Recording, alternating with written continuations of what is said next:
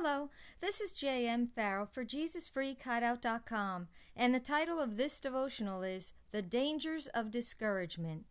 Psalm 42:11 says, "O my soul, don't be discouraged, don't be upset. Expect God to act, for I know that I shall again have plenty of reason to praise him for all that he will do. He is my help. He is my God." When I began sensing the Lord leading me to write a message on discouragement, I inwardly rejoiced. I have wrestled with this negative emotion more times than I care to admit. A good definition for discourage is to deprive of courage, hope, or confidence. Discouragement is one of Satan's favorite weapons against believers because it can damage our witness and make us ineffective for God. Let's look at some of the ways that discouragement can harm us as followers of Christ. First, it can affect our whole outlook on life. It can make us feel as though there's a dark cloud over us wherever we go. It can steal our joy, our motivation, and our God given goals. One definition of discouragement is depression.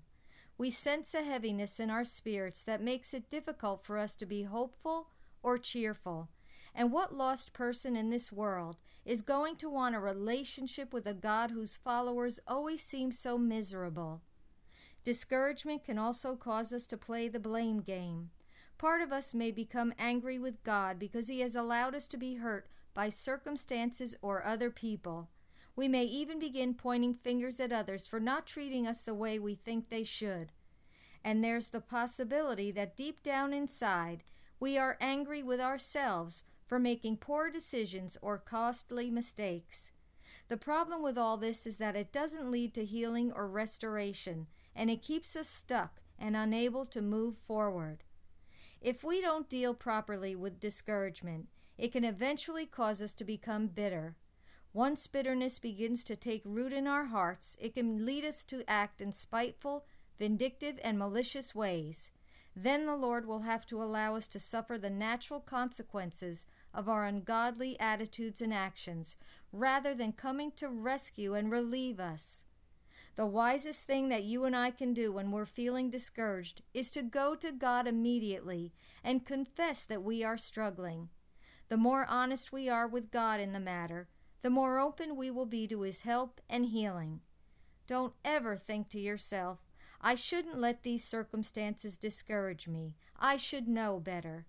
No, turn to God and tell Him exactly what you are feeling, and ask Him to help you to cooperate with Him for your deliverance. Then make up your mind in the power of the Holy Spirit who dwells in you to put your trust in the Lord to bring good out of your painful circumstances. It gives our God great honor when we trust Him in times of trouble, and there are rich rewards waiting ahead for us when we do. The psalmist wrote, O my soul, don't be discouraged. Don't be upset. Expect God to act. For I know that I shall again have plenty of reason to praise Him for all that He will do. He is my help. He is my God. Psalm 42:11. Ask yourself today, am I expecting God to act on my behalf? Lord, help me to take discouragement seriously from now on. Remind me of how destructive it can be and how it can harm my relationship with you and others. Give me a trusting heart that really believes that you can bring good out of every situation.